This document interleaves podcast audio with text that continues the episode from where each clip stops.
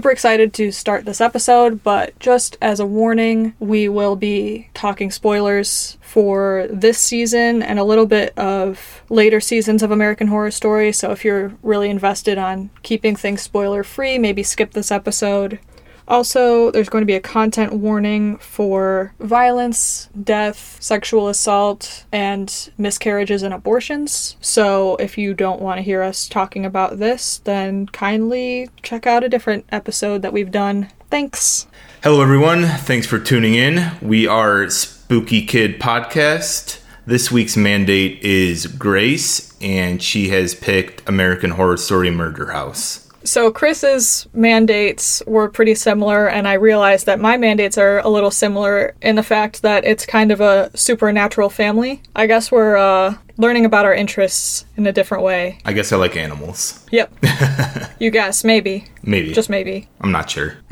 American Horror Story Murder House, originally just titled American Horror Story, is the first season of the F X horror anthology television series, American Horror Story, created by Ryan Murphy and Brad Falchuk. It aired between October fifth, twenty eleven and December twenty-first, twenty eleven. The series and the cast went on to win and be nominated for several awards, most notably Jessica Lange winning Best Supporting Actress in a Series, Miniseries, or T V Film, and the Screen Actors Guild Award for Outstanding Performance by a Female Actor in a Drama Series. This mandate is also kind of special because this is the first time I think that all of us have had experience with the mandate before recording. So this was at least everyone's second viewing of the season. Correct. Although, no, we all had experience with Falling in Reverse. That's true. But I think American Horror Story... Well, American Horror Story is the first visual media, I guess, that we've all had experience with and have, like, nostalgia with. Basically, I show anyone that I really like this series, because I did it for both of you guys. I made you watch it. Yep, that is true. I really liked to share it with people that hadn't seen it before, because it was so over the top. Especially when I was a little younger, this was like, this is my thing. Mm-hmm. It's definitely a uh, a mood, I guess. It's definitely one that I don't think... It, it's it's intriguing from the first scene, but when the credits come in and they, they play that montage uh, and that you have that music backing, I think it really is like, oh, this is something different. It, it's not at all going to be your average scary T V show. It, it, it has more to it, and I think that that is really emphasized in in the uh, in the credit sequence. American Horror Story really tries to shock you. Yeah, that was an interesting viewing experience for the first time, especially. I was like, wow, no punches are pulled in this show. And watching it the second time, I felt the exact same way. I think I've seen it now four times, which I think re- I realized is too much. I think it's also good that I know that you and I have our favorite lines. I don't know if Chris has any favorite lines that he was waiting for as we were going through it this this time, but... I have one. I have a lot, and a lot of them are from the pilot, because it's just so off the wall. So we should uh, jump into the pilot, which is just titled Pilot. Yeah, so also a lot of these summaries are coming from Wikipedia. Love Wikipedia. Make sure you donate when they ask you to, because um, I think all of our lives would be different without it, especially our generation. School reports would be a lot more difficult. Now that Yahoo Answers is no longer with us, I mean, all we really have is Wikipedia. R I P, yeah. The series opens in nineteen seventy-eight. Twin brothers Brian and Troy arrive and enter an old mansion despite a young Addie warning them that they would die. The twins enter the basement where an unknown creature kills them both. Flash forward to two thousand eleven. Vivian and Ben Harmon move to Los Angeles from Boston after Vivian had a miscarriage and later walks in on Ben having sex with one of his students. Their teenage daughter, Violet, is unhappy about the move. They come across the mansion. The real estate agent, Marcy, who I love, mentions the previous owners, a gay couple, died from an apparent murder-suicide. The family decides to buy the house and move in. In the attic, they discover a latex gimp suit, which presumably belonged to the previous owners. If you don't know what that is, you can look it up, unless you're my mom or on your work computer. Vivian meets the next-door neighbor, Constance, and her daughter, Addie, who has Down syndrome. Vivian also meets and rehires the elderly maid, Moira O'Hara, who worked in the house previously. However, for reasons unknown to us, Moira appears to be a young, seductive maid made to Ben. The same night, Ben fights with Vivian, trying to apologize for his infidelity, blaming the miscarriage and lack of emotional support. You know, like a total garbage person. Their fight ends in the two of them having sex for the first time in over a year. On her first day of school, Violet is harassed by a bully named Leah and her friends. Ben begins therapy sessions in his home with a teenage boy named Tate. Tate walks in on Violet self-harming in the bathroom, and they quickly start up a friendship. To help Violet with her bullying problem, he suggests scaring Leah in the house. Moira attempts to seduce Ben while Vivian is out of the house. He refuses, but goes to his room and, um, releases some tension while crying and looking out the window. Unbeknownst to Ben, a man is watching from outside. Violet tricks Leah into the basement with the promise of drugs. Tate is downstairs waiting. When Violet turns off the light, Tate and the creature from the basement attack Leah, leaving her bloody and traumatized. Violet has no idea what Tate had planned. She is terrified and tells him to leave. Late that night, a man wearing a gimp suit enters Vivian's bedroom and has sex with Vivian. Vivian assumed it was Ben, but Ben was actually downstairs sleepwalking. He is drawn to the stove and tries to burn the house down, but Constance stops him. It's unclear how or why she's in the house. The next day, the man who was creeping on Ben approaches him. The man is named Larry, and half of his face and body have very noticeable scars and burns. He tells Ben that he killed his family by setting them on fire, and warns Ben that if his family doesn't leave the house, they will all die. Ben declines and tells him to stay away from him and his family. Later, at the end of the episode, Ben is told by Vivian that she is pregnant. So, because this series is very character-driven, I figured after each episode we can discuss a main character, and I think it would be most important to discuss Vivian first. I agree. I think I'd say she's the most main character out of the, like, the main three, I guess.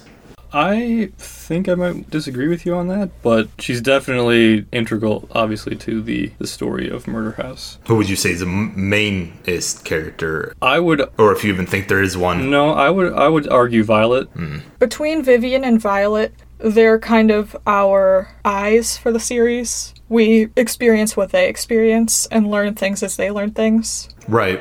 Ben is always kind of lagging behind. Which I think is by design. Yeah. Considering he's, one, a psychiatrist, and he's the guy of the house, I don't know. Like, he's trying to rationalize everything that's going on, and none of it works. But, yeah, Vivian and Violet are constantly dealing with, like, the forefront of everything going on. Yeah, the show has an interesting, um, I guess thesis is the right word. It's, it's somewhat feminist, but also just kind of... weird. I don't know. I feel like the the writers are kind of saying that the women are much more in tune with what's going on and see things in a more real sense. But it's also kind of homophobic because the more quote-unquote, uh, you know, feminine person in the relationship is also more open to these things. We'll get into that later, but it's... um. It's interesting for sure, and I, I looked up a lot of things like, is American Horror Story feminist? And no one could quite say yes or no. They just all agreed that the women suffer a lot. Um, yeah, so uh, w- what do you guys think? Well, if we want to talk about Vivian specifically, she comes to the house, and I think it would be hard to argue against the fact that she, she kind of is the one out of everyone in the family that comes to the house dealing with the most and having to, you know, uh, having to try to get past certain certain things as far as her, her miscarriage and having to still be with her husband after what he's done. And it's unclear her relationship with Violet and how that's gone. Initially in this pilot, there, there isn't really much that's shown about that, but we come to find out that that's also not as good as it could be. So she's sacrificing a lot, and right from the get-go, Ben is making her feel bad for things that were out of her control, especially the miscarriage, where he's saying you you weren't there for me, but that's not her fault at all because she's going through a lot of trauma. And then one of our one of my favorite lines, because I think just because of the delivery, is during their fight, Ben is just like, you got a dog! I needed you!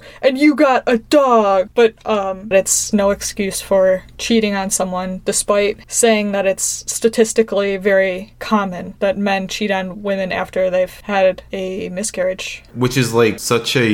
He, he downplays the whole thing a lot. He, at one point, when he tries to kiss her, she turns away and he says, you have to forgive me at some point, which... is just really, I don't know, it felt like really slimy. But regardless, he, like you guys were saying, he definitely gaslights her a lot, and continuously throughout the entire season, he gaslights her or is downplaying what she's going through, real or not. It's also interesting, I didn't think of this, but in the very last scene of the show, he has an interesting take on forgiveness. So he kind of is a hypocrite in some ways. Oh, yeah. He's not a good guy, really, like, at the end of the day. I mean, he kind of come. He, he gets better as the season goes on, but he's definitely not, like, a, you know, top-of-the-line guy. He's a decent enough guy, but not great. In a way, the evolution of his character is thinking that he is a family man and ultimately embodying that sentiment and really caring about the family first and the people that are directly in his life, as opposed to others that, that may be momentary, as far as Hayden and anybody else that, that he thinks is more interesting at, at the time, uh, but is not his, his family. So he, in, in the pilot and sort of throughout the season, he thinks that, oh, if I just force everybody to regroup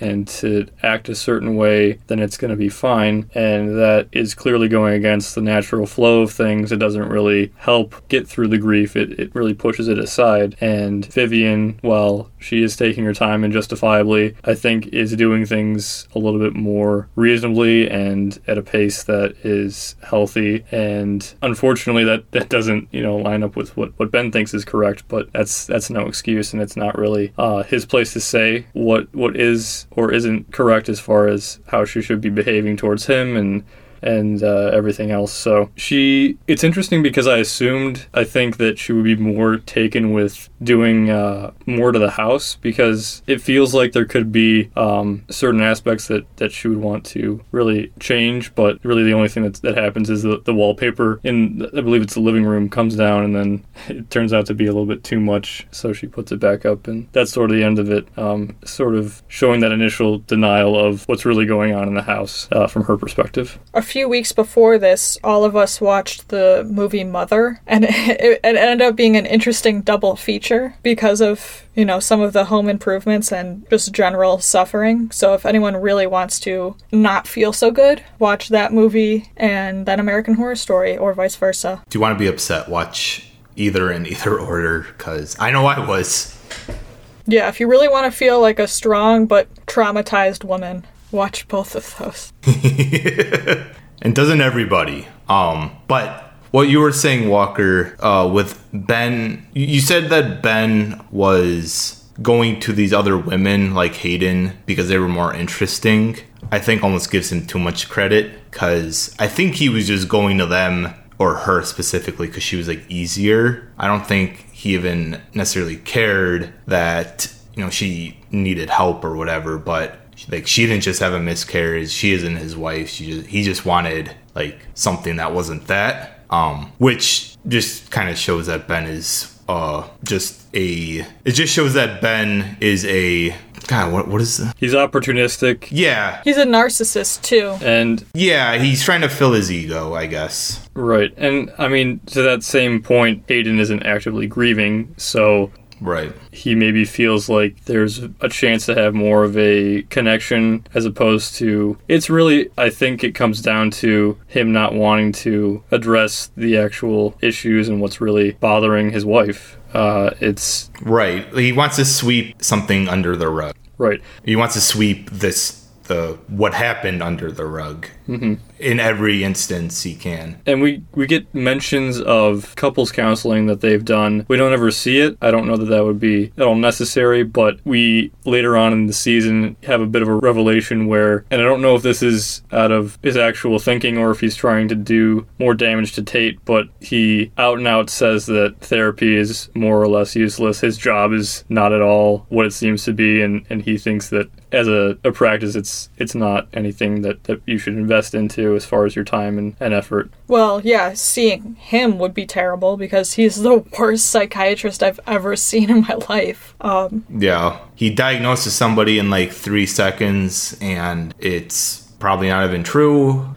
I mean, we're, we're getting a little bit into Ben. Yeah, poor Vivian. Yeah, Vivian, um, she... she's one of like the few characters that is pretty rational throughout, you know, like every time she reacts to something, it's it makes sense. Everyone else seems to explode or scream and yell or choose violence, but she generally, like you were saying, Walker, when she was trying to process what happened with the miscarriage and Ben cheating. This is in the last episode, but she plans on going to her sister's place to kind of decompress and process. And then Ben's like, no, let's buy a house and move and completely uproot everything we have. So you have to like be dependent on me, and unfortunately she goes along with it, and then that's how the show starts. But that's kind of that thing where they say, oh, if you're getting cut off from everyone in your life besides for your partner, it's a, a huge red flag. And to move really far from her sister who lives in Florida, I mean, they lived in Boston before then, so they weren't necessarily close, but they were closer. Yeah. But now they're halfway across the country in California. And in that scene that you had mentioned, Chris, and I think it's the last episode where we get a sort of how it started recap. It's this cheery sort of upbeat idea of, oh, we'll, we'll buy this house, with the underlying implication that I'm going to financially cripple you.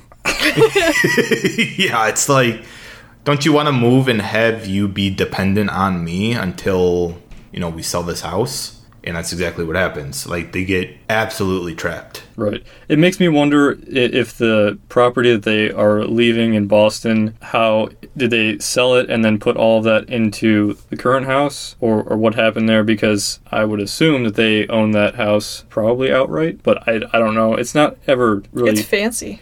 It, yeah, it, it is the, fancy. Right, the, what, the house that they they leave in Boston is definitely, it's got more of a modern vibe to it. It's it's pretty big. And I don't know if it's where it's located, but I would assume it would probably run for the same, if not more money, than Murder House. So it's weird. The house that they had in Boston looks like it belongs in California, and the house they have in California looks like it belongs in Boston. That's so true. it, it, I they always said that they were in L A, but I was constantly having to remind myself that they're in L A. It's the least California show that takes place in California that I think I've watched. Because most of the show... Yeah. Yeah, aside from, like, the Black Dahlia, there's no connection. Yeah, right, exactly. So, do you want to jump into episode two, then? Yeah, did anyone else have anything to say about uh, Vivian? I will say I'm a little bit sad because I, I think that her being a, a... I think she's a cellist, right? Yeah.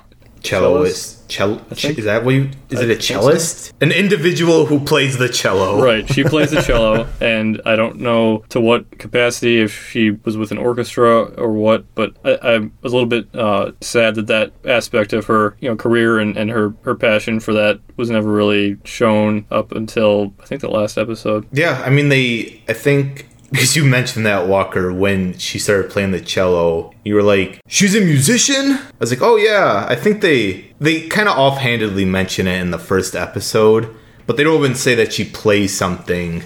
I think Ben, when they're touring the house, says, oh, you could do your work in this room or something. And um, yeah, I, I kind of thought it was more of a painting thing, but no, yeah, she plays the cello now. She doesn't want to mention it at all before that, which is a shame because it seems like they almost focus it, it's a shame because they pretty much only focus on the trauma and stress that she's dealing with day in, day out at the house, and even before the house. Yeah, it, it is a, a bit of a bummer that that's kind of, I don't know if it was forgotten about or if they decided to not include it for whatever reason. But the, the one thing that kind of shows that maybe they could have done something is that when we have scenes where we flash back to the Montgomerys, the original builder and his wife, or I guess the, the family that decided to construct this house back in the early nineteen hundreds, we have these orchestral beats, and they, you know, they're very ominous, but I think that that would have been cool to have, not her play those specifically, but sort of have something to be the antithesis of that, something more cheery, a bit more bright. Uh, it might have it might have helped illustrate her emotionally a little bit more uh, differently than just her saying something or, or uh, you know. But anyway, um, let's move on to the second episode then. So the second episode is titled Home Invasion. A flashback to nineteen sixty-eight shows the house being used as a dormitory for nursing students. While alone in the house at night, two students, Maria and Gladys, are studying when a man rings the doorbell and asks for help. Noticing the man is bleeding from the head, Maria lets him in and begins to treat his wounds. When she realizes there is actually no cut on his head and the man is faking an injury, the man attacks them both and overpowers them, forcing them to wear their nurse outfits before drowning Gladys in an upstairs bathtub and tying Maria up before stabbing her to death. The murder is very similar to a real murder that was committed in Chicago by the serial killer Richard Speck. Back in the present, Ben meets with Tate again, who reveals that he has sexual fantasies about Violet. Ben obviously says that it is very inappropriate to talk about that, and tries to get to the root of Tate's issues. Ben then sees a new patient named Bianca, who is fascinated by the history of the murders in the house. After the sessions, Ben tries to have Tate transferred to another doctor, but there is issues locating his records. Then he receives a call from his ex-mistress and former student Hayden, who tells him that she is pregnant and needs his support while having an abortion. Constance senses that Vivian is pregnant, and Vivian confesses that she fears there is something wrong with the baby. Constance assures her that her baby is fine and confesses that three of her four children were born with some sort of birth defect or disability. It's also a plot hole because we only meet three of her children, um, and there are a lot of theories on who the fourth child is, which does somewhat get answered in the eighth season, which is Apocalypse, which has some ties to Murder House. In order to see Hayden, Ben lies to Vivian, saying he must go to Boston to see a patient. Violet reveals to Vivian that she knows about the pregnancy as well. That night, a trio of serial killer enthusiasts, led by Bianca, the patient from earlier that day, break into the house and capture Vivian and Violet. The trio plan to reenact the murders of Maria and Gladys. But Vivian and Violet escape their captors, who become lost in the house. Tate and the ghosts of Maria and Gladys dispatch the intruders. Two of the intruders, Dallas and Fiona, are killed in the house. Bianca dies, fleeing the house down the street. Constance, Tate, and Moira agree to get rid of the bodies. And I've always liked their little exchange when they decide to get rid of the bodies, because I think those three are my top three favorite characters, and they very rarely get along, so it was nice to see them have some teamwork. They're, they're cooperating for once when they're usually very hot. Well, I think that's one of the only times Tate and Moira interact. Yeah, I think you're right. Yeah. But Moira or Constance interacts with the other two like very regularly and not usually very cooperative or understanding. No, and I just kind of like that one's like, I'll get the bleach, I'll get the shovel. Yeah. They're just like, oh, here we go again. Ryder dies. Yeah. Kinda. So Ben hears about the home invasion and rushes home, abandoning Hayden at the abortion clinic. Ben is upset to learn that Tate was in the house during the attack and feels that Tate has crossed the line by becoming involved with Violet. Violet points out that Tate was there to help them and Ben wasn't. Vivian decides they must sell the house. A reasonable want from Vivian that I think Ben is not very keen on. Yeah. So the character I wanted to discuss after this episode is Ben, but because we kind of discussed him earlier, is there anything you guys would like to add, or should we move on? I think we covered generally what Ben's about. He does lie a lot to Vivian regularly, which is just him gaslighting her further. But th- there are moments where he does He does care about his family. He's just not very good at doing it, I guess. He's always got something else going on that he'd either rather be doing or thinks he could be doing better or something. But, um, yeah, he makes a lot of bad decisions very regularly. He's very convinced of the fact that this house is his new beginning. It is what they need. It's it's going to be the metaphorical glue to hold them all together. And he couldn't be further from the truth on that. Right. Yeah, from the last episode, he banks basically everything on this move working out with his marriage, his family, his daughter, financially. And then it it, it doesn't very much at all.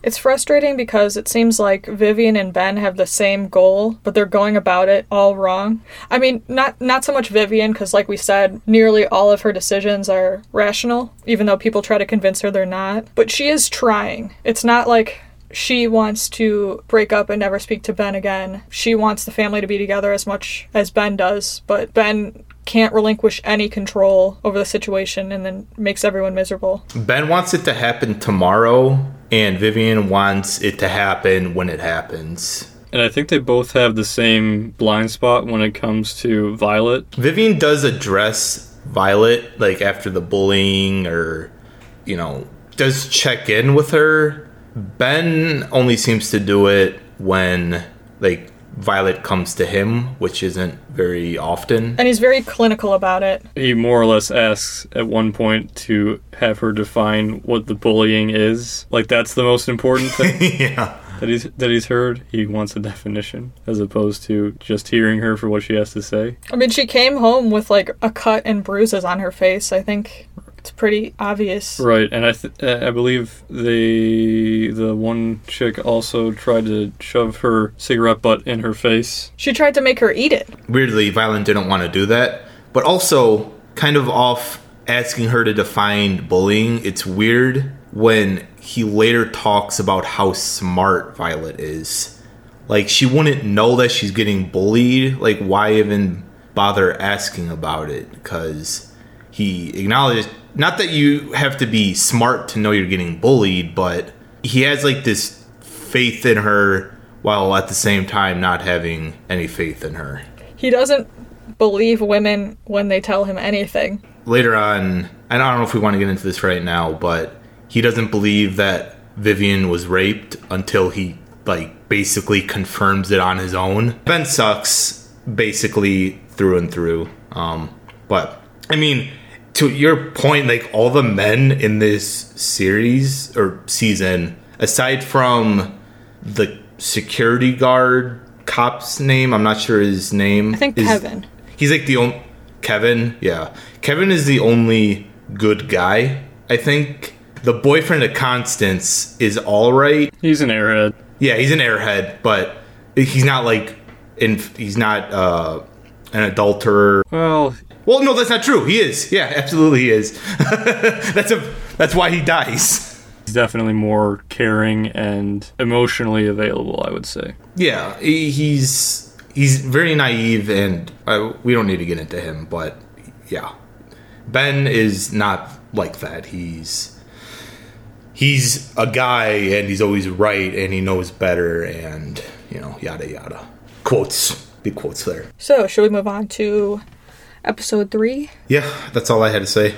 Cool. So, the third episode is titled Murder House. Flashing back to nineteen eighty-three, Constance catches her husband, Hugo, attempting to rape a young Moira. Constance shoots and kills them both after misinterpreting Hugo's advances on Moira as consensual. Flash forward to the present, the Harmons' finances take a blow, making moving impractical. Meanwhile, Ben falls asleep during an appointment and wakes up in the yard, having dug a hole but has no memory of it.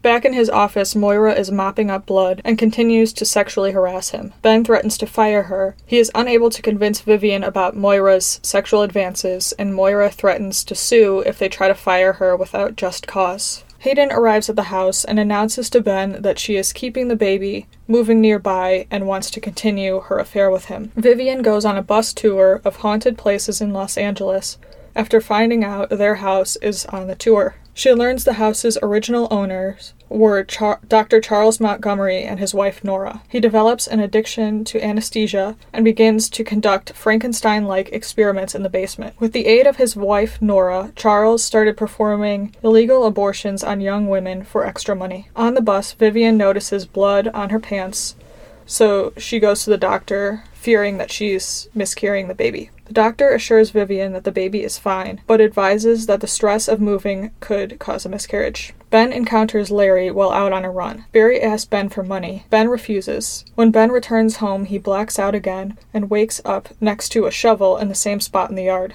As he begins to dig, Constance encourages him to stay in the house and build something over that spot. Hayden arrives at the house and starts arguing with Ben. Out of nowhere, Larry smashes her over the head with a shovel, and she dies instantly. Larry buries Hayden in the hole Ben had started. It is discovered that Moira was also buried on the same spot in the yard. Later we learn that Moira had been drugging Ben and dragging him to the yard with a shovel to that spot so he would find her remains. Instead, Ben builds a gazebo over the spot, and Constance taunts Moira, telling her that now she is stuck in the house forever. It's really sad, but somewhat of a plot hole, because plenty of the other ghosts in the house had their bodies taken off the premises after their death, but they are still stuck in the house. The only explanation I could find on Reddit about all of this was that all the spirits are stuck in the house because they died there, but also because of unresolved issues. Moira was never able to get justice for what happened to her, but if someone discovered her remains, the crime could be linked back to Constance, and maybe Moira would be able to be set free. Yeah, so that's it for the summary. Do you guys want to discuss uh, Hayden? Sure. Yeah,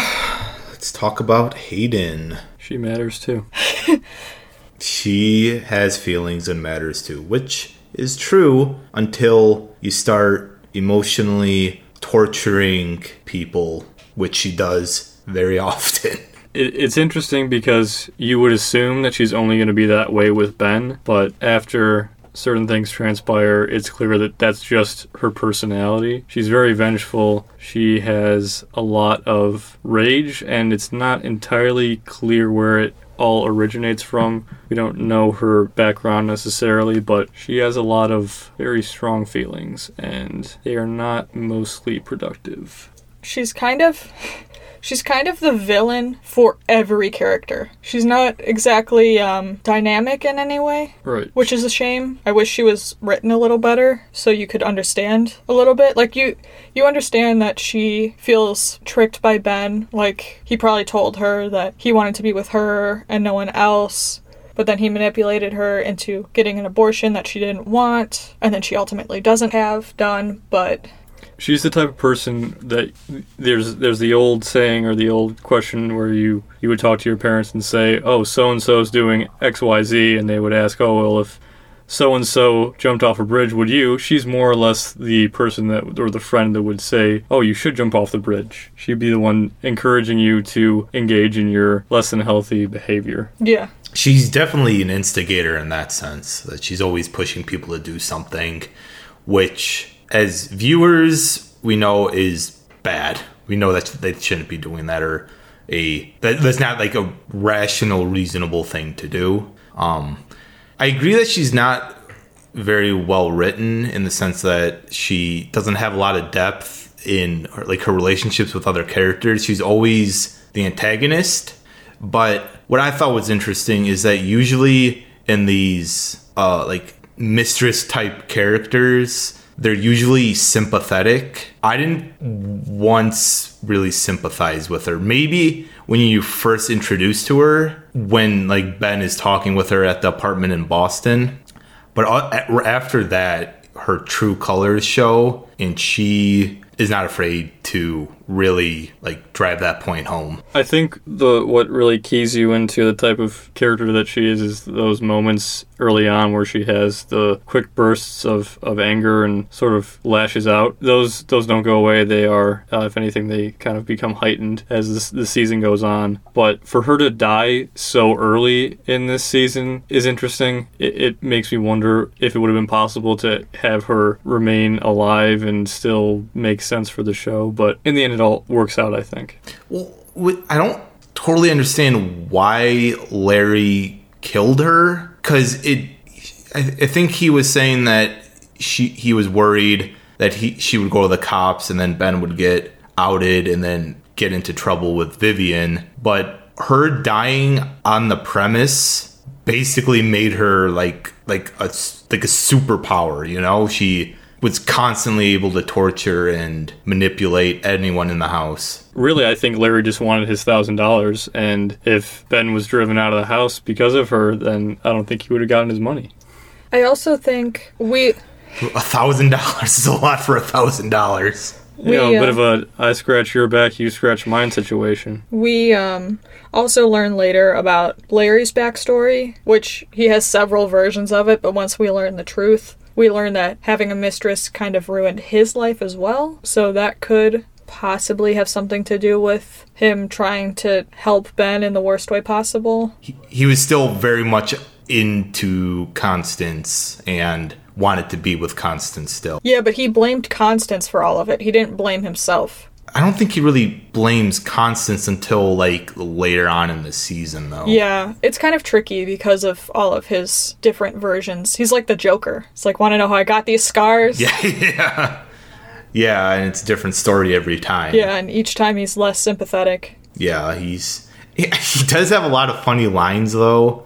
I don't know if it's his delivery, but I think it might have been the first episode when he meets with Ben, and Ben's complaining about his life or something. He has this funny line where he says, when after Ben is complaining about his life, I'm trying really hard not to judge you right now. It's so good. And, um... Yeah. It's so good. For a guy who only has use of one arm, he really can dig a hole, too. Yeah. He's quite skilled in that that way. He he digs a ten-foot hole in, like, an hour. It's not possible, but maybe he's got some, like, superpower, digging superpower. Good technique, I don't know. I think people who are a little unstable have super strength, just in general. Yeah, I mean... Except me. He seems pretty... Yeah, so but to, to kind of get back on Hayden, she's an interesting character, how irredeemable she is. I don't think there's a single sympathetic scene.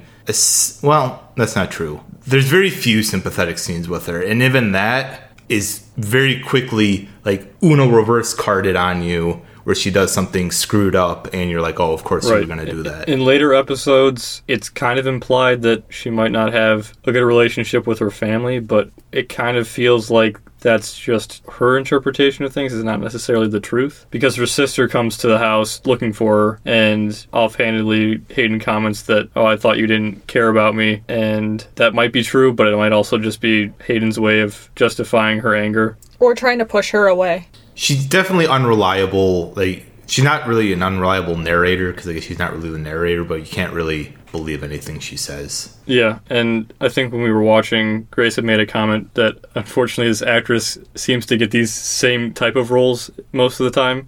Oh, that was our friend Kat. We were watching and our friend Kat was like, man, I just hate this actress. She always plays the worst characters. That was it. Yeah, sorry, I thought you had, you had said that. No. Or maybe mentioned it. There, what, what, what else did she... She was in House of Cards. That's right, yeah.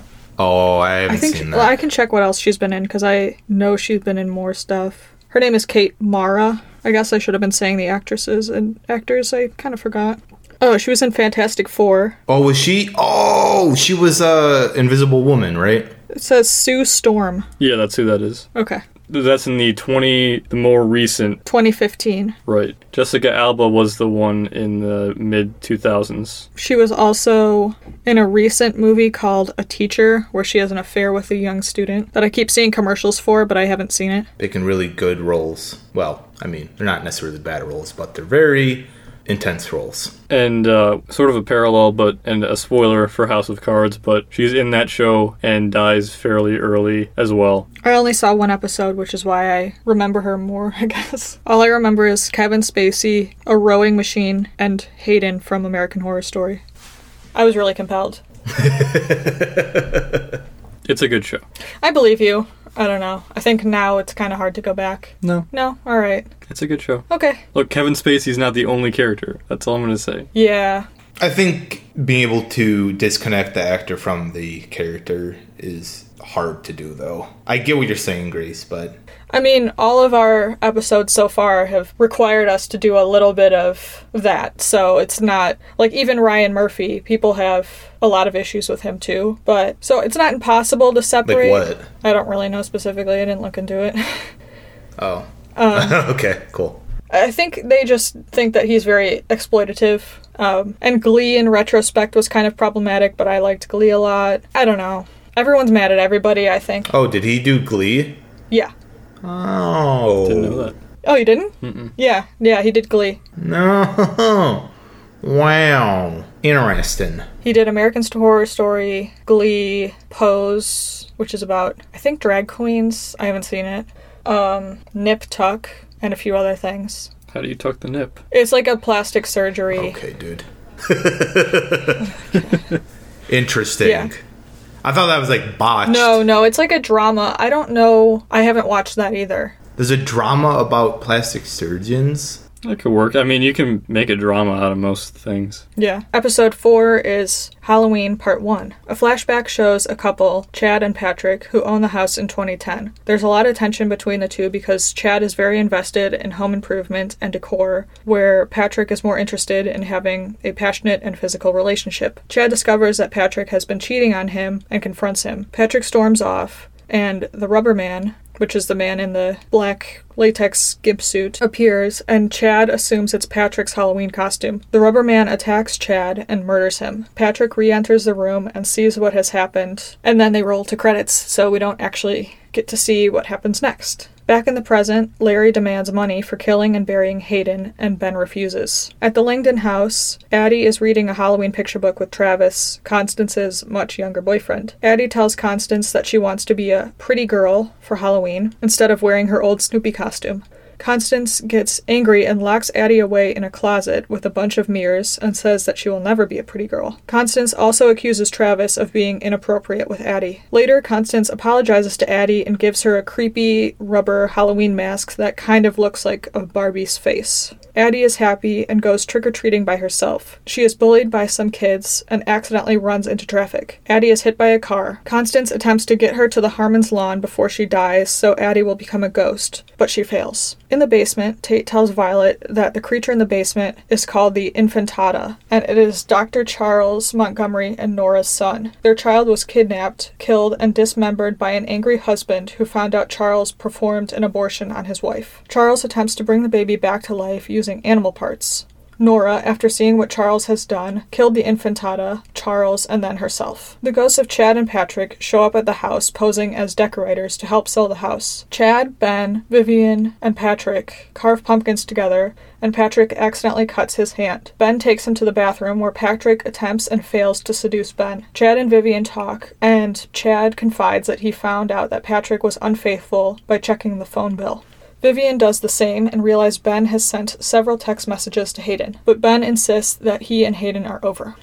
Vivian and Ben go to the hospital after Vivian's baby kicks, even though it is only eight weeks old. The nurse discovers the baby is more developed than it should be, and she faints after seeing it on an ultrasound. On Halloween night, ghosts can leave the house. Moira goes to the hospital to visit her mother, who is on life support. Moira disconnects the machine, and she is able to speak to her mother's spirit briefly, but she is unable to pass on with her. When Vivian and Ben return home from the hospital, they found the house is broken into and Violet is missing. Ben opens the front door and sees Hayden standing there waiting for him, covered in dirt. I just want to say that scene where Moira disconnects the machine to her mom is the saddest scene in the whole season. Second only to Addie dying. Yes, that one was rough too, and... Uh, that's the character we're talking Correct. about. Right. Let's talk about Adelaide, a k a. Addie Langdon. Really the only innocent character in all of this season. Who has a pretty deep fascination and connection with the house that I didn't find explained, really. She she does seem to like being there because I think that in a way she kind of likes messing with the, the Harmons, and also I think that she enjoys spending some time with her, the, the ghost of her brother, Beau.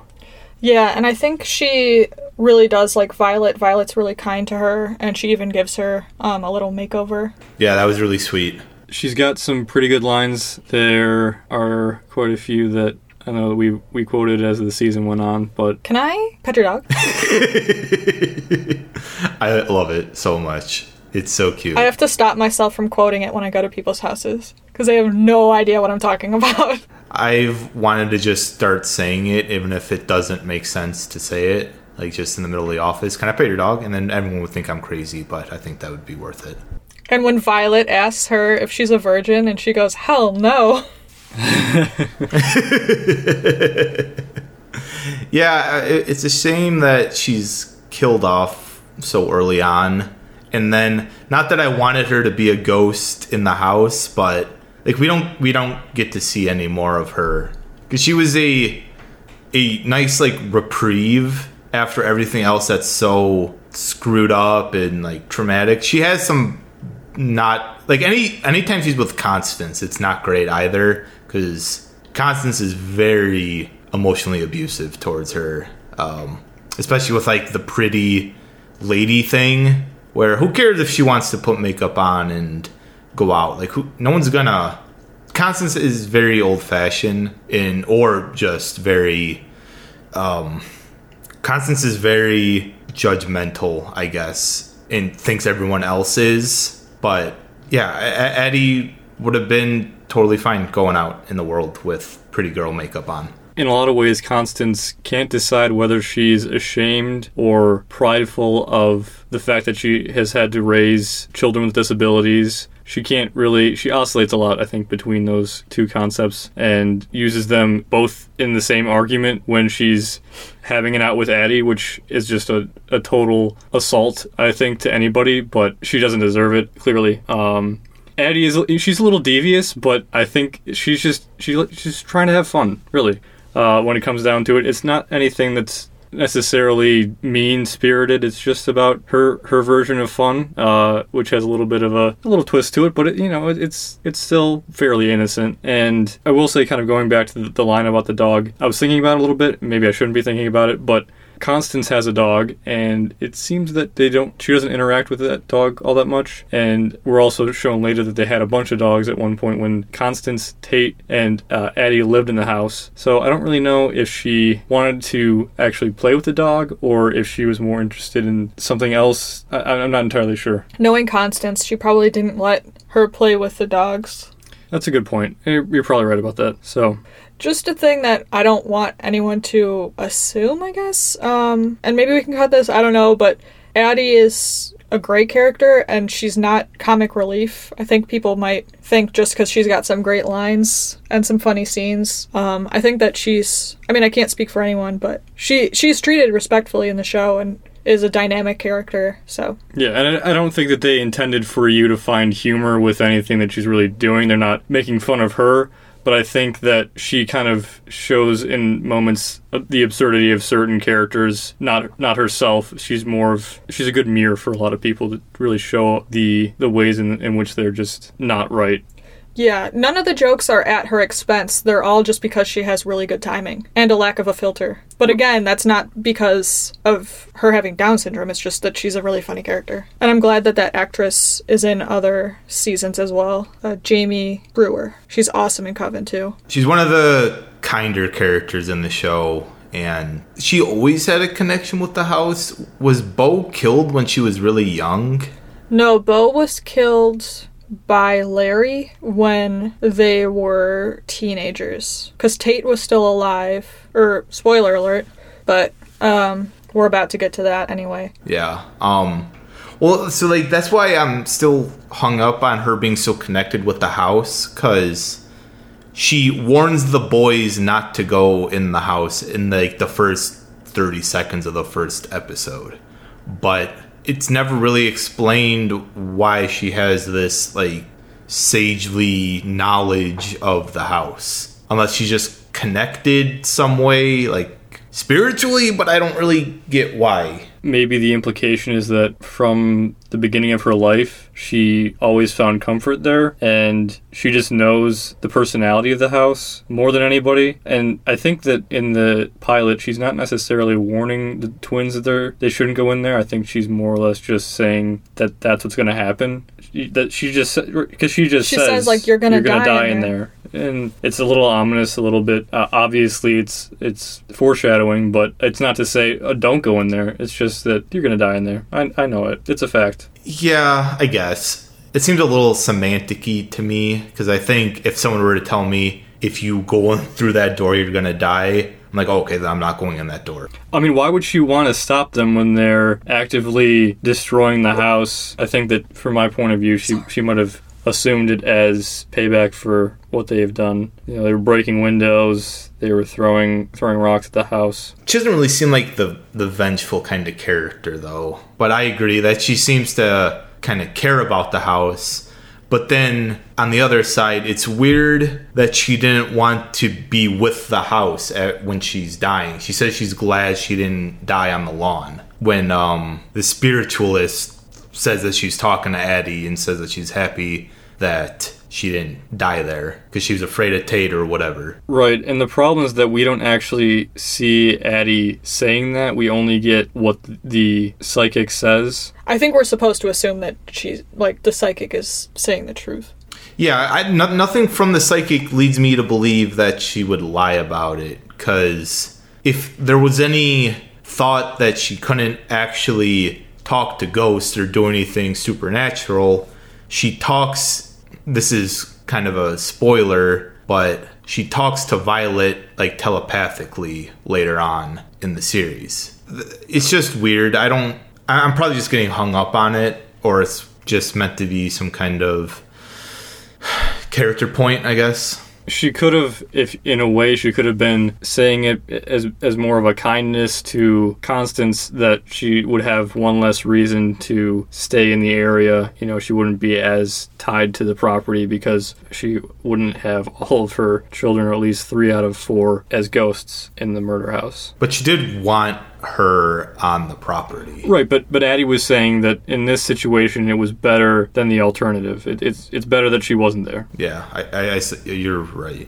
Well, I, I don't want to be right. I, I, I don't know if it's even true, but I think it's maybe a more positive spin that you can put on it. Yeah, because their relationship is so strained and so conflicting, because you have, I would say, seventy to eighty percent of just pure negativity and and a lot of misplaced anger on Constance's part, and then you have these really touching and special moments where Addie is dying, and then when Constance gets to have a bit of a communication with her in the afterlife. And It's it's just hard to really pin it down to, to one way to feel about it, or one way to really interpret it, which I think is good for the show, but it's a little bit, makes it difficult to analyze uh, as a group. But yeah, Constance is a very complicated character, especially with Addie, where she's, like you said, Walker, very negative and nasty seventy to eighty percent of the time, but that other forty percent she seems to really care about Addie. But even when she's doing something nice for her, or something that she thinks is nice, like giving Addie a rubber Halloween mask to cover her face, which is, I guess, better than the world seeing Addie's real face. I don't know. It, it's it's kind of with the characters shown as like a nice, wholesome scene, but it's it's very, it, it was really dark, I think. Yeah, even when we were watching it, Chris, you were like, am I supposed to feel happy about this? Like, is this a nice gift? What are, what are we supposed to be feeling right now? Because I don't feel anything. Right. I was like, I was, I was really conflicted. I was, because Addie seemed happy about it, and Constance was happy to give it to her, but she shouldn't have to wear the mask. And I didn't know if it was how it was written or how it was directed or what, but it was a very gray scene. I mean, I think it probably was. I think we were supposed to feel that way. Like, everyone in this scenario is smiling, but it's not happy. Yeah, all right. So Adelaide, gone too soon, but never forgotten. She's petting dogs in the sky. Can I pet your dog? It's how my brain works, too. If someone's talking to me, I'll just be like, blah, blah, blah, blah, blah. Can I pet your dog? I mean, if there's a dog in the room, I'm not going to be, uh, like... focused on you. I'm looking at that dog. I want to pet that dog too. All right. So episode five, which is called Halloween Part Two.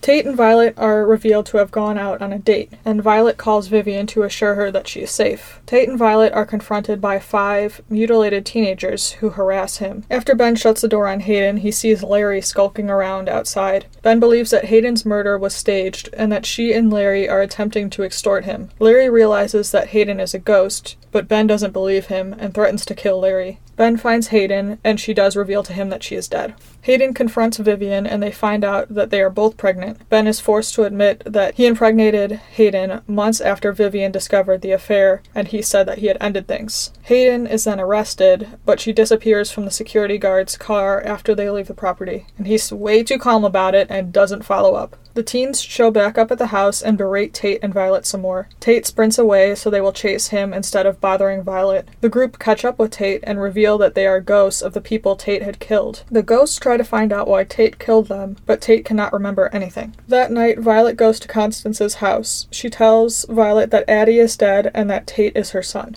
So now I think it's time to talk about Violet. Like you were kind of saying, Walker, you find her to be like the most main character of the three. Yeah, I still stand by that, but I, I understand that it's there can be a difference of opinion because really the, I don't know that the show ever wants you to assume any one person is the main character. They do a good job trying to balance the ensemble at, at all times, keeping those plates spinning and whatnot. I love ensemble shows, so you'll probably get more of that from me. Nothing wrong with that. I do think they're the three main players in the story, though, because nothing really happens without it affecting them or directly affecting them. That's a good point, yeah. Or indirectly affecting them, yeah. Violet is very, very much a teenager. She's very dark, very broody. She's smart, but she's also kind of naive, I guess. She... It, her relationship with Tate is so weird in that I, you... How has she not heard about anything that happened previous to her going there at that school? Or if I were in her position, and I related to her a lot when I was younger, I probably would have looked up any like horrible crimes that happened around me, so I would be more well-versed in what's going on. And it, it's hard to have these shows when Google exists. She uses like a Google equivalent though to find out later on. What did they call it? It was funny. I think maybe circles or something. Circle search or something like that. Yeah, it's bizarre. I love fake Google. Yeah, fake Google names or fake like brand names are so funny in shows like that. They're always so on the nose. I just find it such a weird plot hole. Me, I don't know, maybe it's not a plot hole, but I kind of think it is that the parents didn't know that this happened, that Ben didn't know what happened. All of this seems like it could have been found out earlier. And and no characters really bring up what happened aside from the ghosts of the teenagers. No one ever says, oh, such and such high school, don't you know what happened there? Violet is kind of rough on the outside, pretty soft on the inside, I guess, because she she is very blunt to her parents and to like the bullies at school. But she ends up be, like befriending the bully after she gets attacked in the basement, and she, like we talked about earlier, she's really kind to Addie, um, and she was seemingly pretty upset about what was going on with the teenagers that were harassing her and Tate. Yeah, I think Tate is her weak point, but I can't blame her for it because Tate is the only person that gives her attention and thinks that she's special. I mean, I suppose her parents do, but kind of in that way where they're like, oh, she's really smart, she's going to get into a good college, not... I wonder what my child is interested in. I wonder, you know, she, she likes this music. Like, maybe I'll talk to her about music. Maybe I'll talk to her about X, Y, and Z so she doesn't, you know. Yeah, at one point, I think Ben even makes fun of her in a way because he's talking about this sort of fantasy of when they move into the new house and how Violet's sitting next to the fire reading some depressing Russian novel. Oh, like... Yeah. Oh, I don't understand it. I'm going to make fun of it. And this really shows the the clear disconnect that I think that she has with her parents. I don't really know why they don't make an effort to understand her. It seems like bad parenting. They they care about her, but they don't care about what she cares about. Yeah, and I mean, she does push them away, but I mean, I think any... It's a vicious any, cycle. Yeah, I think any parent, especially one that is a psychiatrist, would know that that means that they're hurting and you kind of want to keep digging a little bit, but they don't. It's interesting that Ben, the psychiatrist, is way more disconnected emotionally from Violet than Vivian is, when even Vivian doesn't check in with her as much as she probably should, especially with everything going on. Um, she checks in like after something happens, but not never like just to do it, you know. But yeah, to your point, Grace, Violet makes it kind of difficult. She can be pretty nasty too, and weirdly, she it's almost like she flips a coin if she's going to be mean to her mom or nice to her mom in that scene, because she's either calling her mom weak or a coward, or the next scene she's like, oh wow, she's actually pretty strong and uh pretty tough. And it's like, well, which is it? Yeah, I think it kind of depends on what she wants at the time. She is kind of a manipulative character, but nowhere near Hayden levels. Violet's got a conscience. Hayden doesn't. I will say that the scene in this episode where Tate runs away to have all the other teenagers run after him, I thought was unintentionally kind of funny because he said he's, his whole line is, let's see how fast you can run, and I think that that was supposed to sound kind of like cool or something, but it's just kind of like very childish. Yeah, it was almost like a cartoon. Getting back to the dynamic t- between Tate and Violet, because really, I think he is the one character that she interacts with the most. Uh, I don't know if this was something that the actress had to learn, but she really has uh, cued into that sort of doe-eyed expression that she gets with him, and I think it unfortunately helps with the audience sort of emotionally latching on to Tate and his plight and the unfortunate things that have happened to him, even though, as we'll get into, that might not be the best idea. So I think trap is the best way to describe Tate, with especially with Violet, because him him and Ben get into it or later on, but he is very charming, very charismatic, but also like very manipulative at the same time. No question. A uh, a little fun fact about the actress that plays Violet: her sister, who's a little bit older than her, plays Norman Bates' mom in Bates Motel, and also um, is it Lorraine Warren? Whoever's in the, the Conjuring, the psychic. Yes. Yeah. Yeah. Oh, that's her. Yeah, that's her sister. Oh, whoa, that's weird. Yeah. That's crazy. I guess they all like dark stuff. Mm-hmm. Family of actors. What a fun family that must right. be. Yeah. Yeah, they said um, their parents were Ukrainian immigrants, so maybe there's some, some darkness they can kind of conjure up there. Yeah, I looked up her name. I thought it was Tasia, but I think it's Taissa something. Uh, let me let me listen to it because I feel bad if I pronounced it wrong. Taissa Farmiga. That's fun. Well, she's a good actress, and she's in other. Um, both of them are pretty good, and she's in other seasons as well. The character who plays Violet. Yeah, I think she's the best. Honestly, the best actress in the. Uh, well, no, I mean Jessica Lange's really good, um, but she she's very good. Yeah, I would say her, Evan Peters, and Jessica Lange are the best actress and actors. Vivian and Ben seem pretty blah to me, those actors, but um, Violet kind of played off both of them pretty well, though. I think part of it could be the writing. They have to say pretty ridiculous things, but so do all of them, and some people can pull it off and some people can't. All right, episode six. Episode six, titled Piggy Piggy.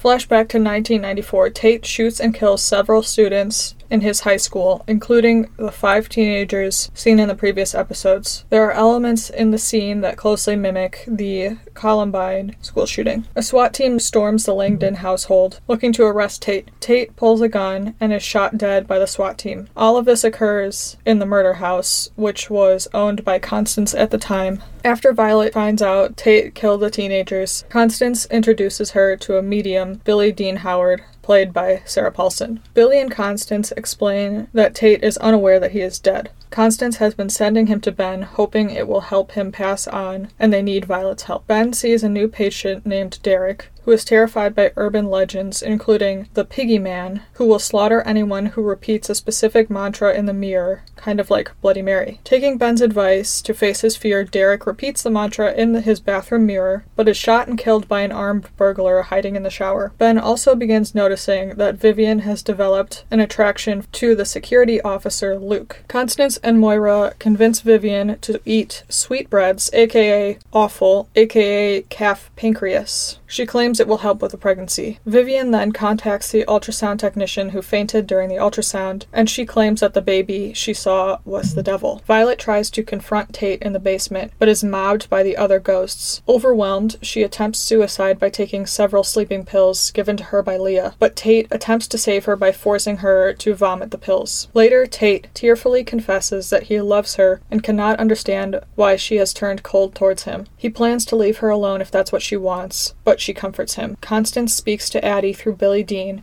She learns that Addie is glad she was not revived as a ghost because she is afraid of Tate after learning what he did.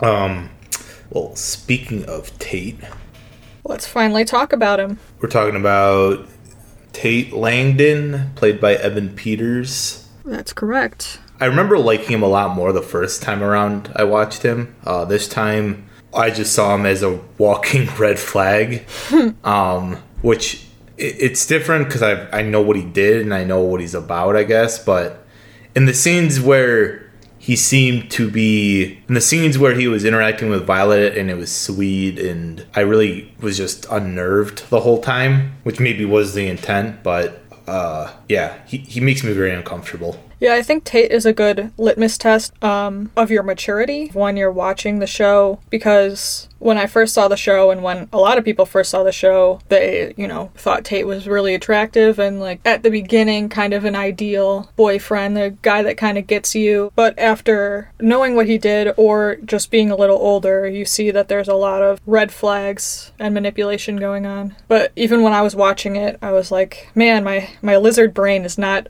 fully able to not have a crush on Tate just a little bit. I mean, Evan Peters is a good-looking guy. He's got a nice smile, so I get it. But he's also a psychopath in the show, which is like, ooh, you know, big yikes. Yeah. um, Are you gonna? I'm thinking. Okay. It's never really explained why Tate did what he did, unless it's just because he's like a psychopath, but I don't think that would really change when he becomes a ghost. Like, he has moments where it seems like he genuinely cares about someone or something, but then he'll go and murder somebody the next second and saying that he changed or that's not him anymore. I don't know if it's just bad writing or what, but the character really flips a lot, being a sympathetic guy to immediately going and killing somebody, like, almost in the next scene. Yeah, when he's alive, he has to deal with the pressure of being Constance's perfect son or perfect child, and because he doesn't really want to play along with that game, he denies her of that. But I think his personality on its own prohibits him from from being that that child, that sort of golden boy. Uh it's just not meant to be for him. Yeah, he, he Tate was the only child of Constance not born with some kind of disability, but he's also the the darkest, because Beau, his older brother, I think, he was chained up in the attic and he looked kind of scary, I guess, but it, it's said that he was a very sweet guy, just didn't look like everybody else. And then Addie obviously was a sweetheart, and we don't know about the other kid, but Tate was not like his siblings in a lot of ways. Yeah, you could almost argue that him being a psychopath means that she didn't have any typical children. Yeah, uh, that, that's what I'm kind of confused on, if he was just born that way or if that was from how Constance raised him, because Constance is no peach herself. um, but, like, Addie and Beau are seemingly, they, they, they were they were good, you know, they didn't do anything wrong, they didn't hurt anybody, but Tate almost seemingly can't stop hurting or killing people. Like, it's in his nature, which is...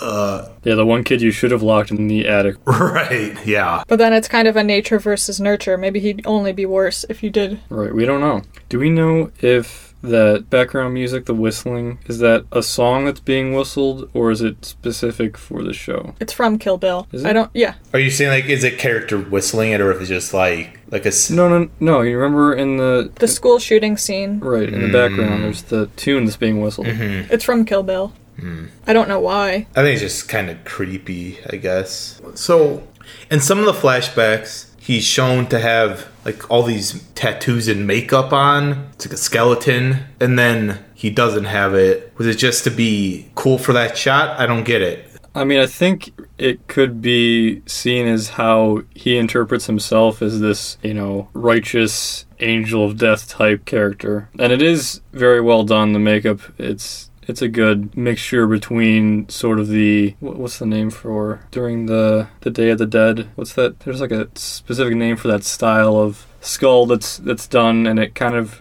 Sugar skull? Yeah, it's, it's sort of like a, a combination of that and an anatomical skull. Well, I think it's based off um, that model's makeup, or tattoos. Uh, Zombie Boy, I think. I don't know if I know who that is. I'm sure you've seen him. Uh, he passed away a couple years ago, but he had the full body tattoos, and it was like the skull on the face, and it was all black and white. I remember after American Horror Story, everyone was obsessed with doing that makeup for Halloween. Yeah. So it, it's revealed early on that Tate was the Gimp Boy. Are we sure that we're going to go with that one? Chris, it's Gimp Man. Well, because Tate's a high school... What? Is he a high school kid? Yeah. I guess he is. Um, it's revealed early on that Tate is the Gimp man who raped Vivian, um, killed the killed Chad and Patrick. Previous owners, yep. Previous owners, and has basically been terrorizing the house. Why he's obsessed with the latex, I don't know. Second, why does he get super strength when he wears the Gimp suit? He's able to overpower Patrick, who I think is a physical trainer. And when you see Evan Peters and him side by side, Patrick is way bigger than Tate. But Tate is like manhandling everybody in the show. Aside from Ben when they fight later, and Ben kind of gives him a run for his money, but I don't know if it's just for the sake of the scene that he gets super strength or if he's a ghost he gets super strength, but he he breaks Chad's neck in like five seconds. And I don't think that's very easy to do. Yeah, it's like opening a jar of pickles or something. I don't know. Yeah, it's it's never explained, and it is almost a plot hole in a way, but it's just sort of how things are, and I guess as an audience member, you have to sort of accept that as being par for the course in this universe that the show is creating. It's the same with Larry digging the hole. Right, those sort of inconsistencies, or things you would assume to not be the way that they are. Yeah, I, I guess. It just, it seems like it was made just for that plot point to happen, because sure, there's some strong seventeen, sixteen-year-old kids, but I don't think they're going to be tossing as big of a guy as Patrick around like that. Right. And you could argue that there are certain ways to grapple where you can use a person's body weight and momentum against them, et cetera, et cetera. But just from the way that the shots are set up, it's very obvious that there's something more to Tate's strength than, than what you assume. Yeah. It, it, like, I don't think Tate was practicing, like, karate and, like, Brazilian jiu-jitsu and stuff like that. But It, I don't know. It, it's it's really not that important. It's just frustrating that they just like throw that in just so he can be the one that murders these guys. Like if he just shot him or something, okay. But there, that's just a disconnect for me. Yeah, and it kind of comes down to the tools that he has at his disposal. I guess you could say that he has actual, there's knives and things that he could have used. And, I mean, he has the fire poker, which he doesn't necessarily use to kill them, only to, to brutalize Patrick. And I think, circling back to your question about the suit, the Gimp suit, I think it kind of comes from a, a need of anonymity. Tate doesn't really want to be visible, seen as the killer to these these victims. He he still wants to preserve his own, I guess, justifiable um, insecurity about the whole thing. And he, he knows, well, he, I think what I mean by that is that he knows he has a problem, but he can't help himself. And he's, I think, ashamed of that. Like Jeffrey Dahmer. Except Tate isn't eating people, I think. Maybe that's why he has the skull makeup on. Another form of costuming. Right. But and that's more of a mental thing, but yeah, it, it kind of helps him be uh, removed from his actions. So do we think that he knows he's a ghost and or that he knows he did the school shooting? Because it's not, if I'm not mistaken, it doesn't seem one hundred percent clear whether he knows it and is pretending not to, or the other way around, that he really does like not know he's a ghost and not know that he killed people. Um, I I I believe he doesn't know when he gets confronted by the five students he killed on Halloween, but after that, absolutely, he starts like putting the pieces together. I think it's interesting, too, not to kind of get off topic, but, and to get into, this is more of a uh, a, a nitpick, because I think he actually killed around fifteen individuals, but only these five ghosts show up. I, I don't really know um, the reason behind that. I think it would have been more impactful to have a bigger group, possibly, but just to kind of show visually a better representation of the kind of actions that he had committed. When he first talks to Ben, when they're doing their first session,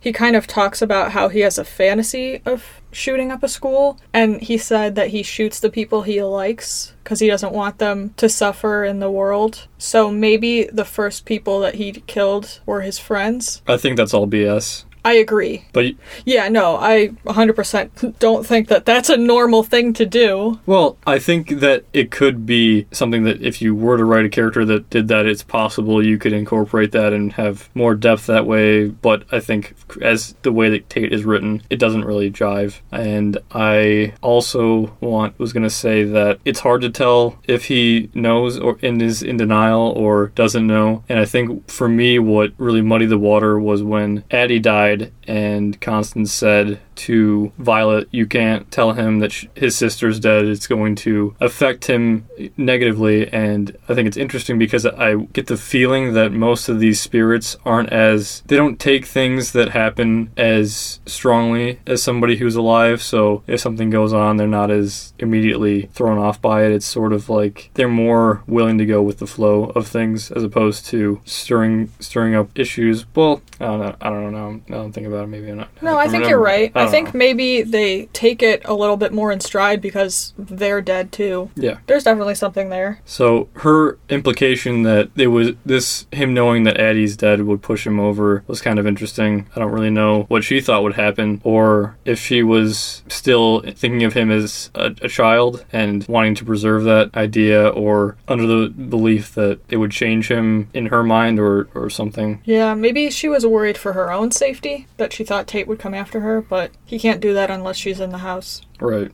Or on Halloween, maybe, but I don't think he even knows he's dead at that point. But that's a, another big plot hole I kind of have with the show is how the ghosts work work in the house, because Tate's dad, he's killed in the house with Moira, like practically at the same time. Where is he? Why is he not in the house? You know?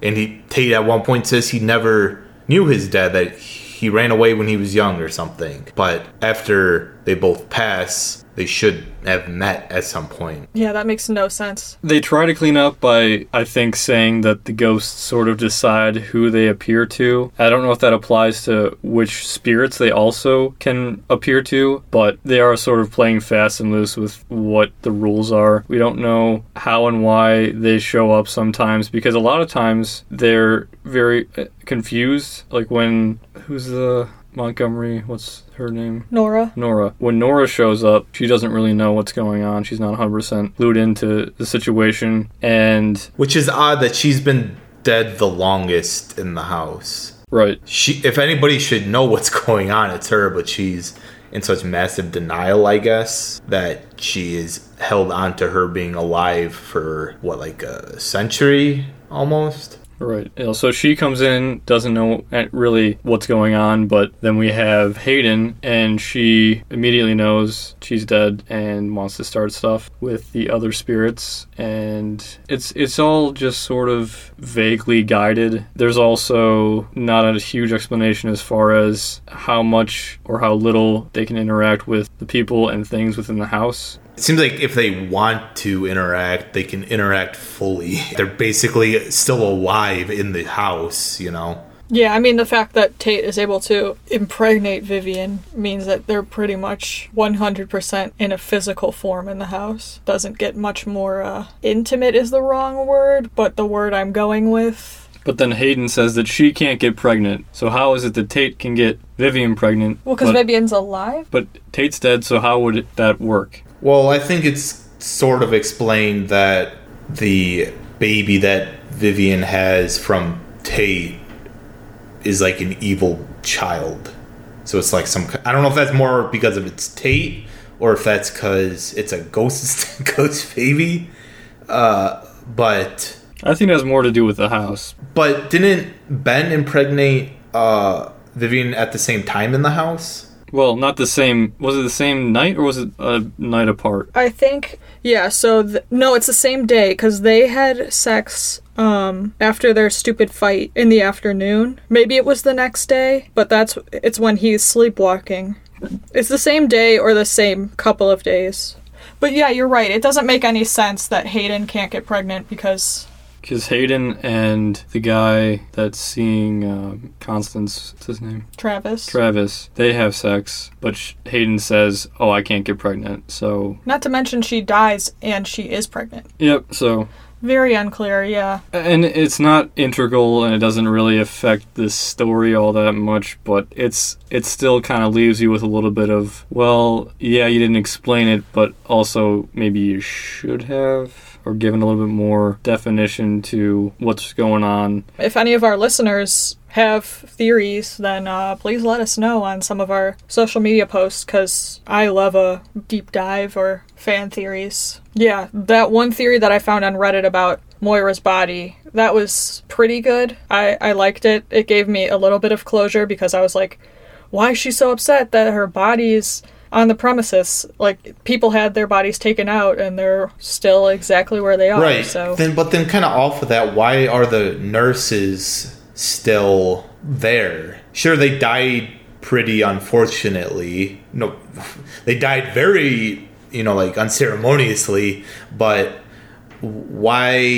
it, the guy got caught, it's because there's fans of his and their bodies got found. So what is their business there still? Right, what more could they do to have closure? That's that's another aspect that is a bit unclear. And I think maybe you could say that a somewhat satisfying or maybe more palatable explanation is that the spirits don't really abide by the same rules of time. So that's kind of a way to, to explain these issues. You know, they don't really have the same tether to this reality as the people that are living in the house, because they don't change, they don't age. And I think that the way that they perceive things is going to be a lot different than somebody who's actually alive. So yeah, and there's no, this is kind of another plot hole, there's no continuity in how the spirits look, because some of them look just as they did when they died, and some of them, especially Tate, like, he changes clothes. He, when you see him shirtless, you don't see any bullet wounds, you, all these things, and then Nora has this gaping hole in the back of her head, and the nurses are still dressed exactly how they were when they died. And Moira is a huge one, where she died very young,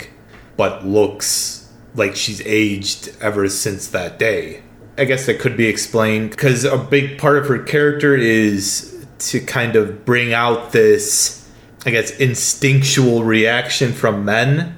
And I, I guess it would be tougher to do that as a seventy-year-old woman. I don't know, with uh, a, a bullet hole in her eye. But it it it's not explained if it's just like she chooses to look like that to certain people, or uh, it's the house doing that to her, or why that's happening. I looked it up, because that was one of the more frustrating things that we all kind of agreed on. And people had different interpretations. They were saying that all the ghosts appear how they want to appear, which sometimes makes sense, sometimes doesn't.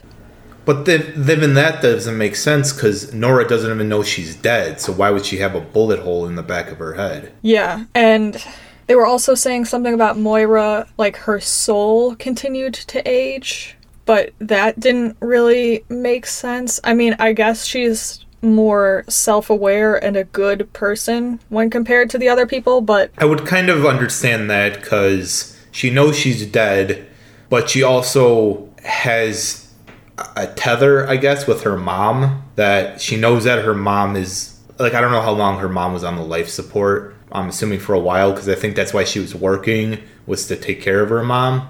So she knew, even though that she's dead and trapped in this house, that her mom has been aging. Potentially, I don't know. That could be a reason. Like, off of the, her spirit was aging, which is the only answer that really makes sense to me. But still, at the end of the day, it is, like Walker was saying, very fast and loose with the rules. For sure.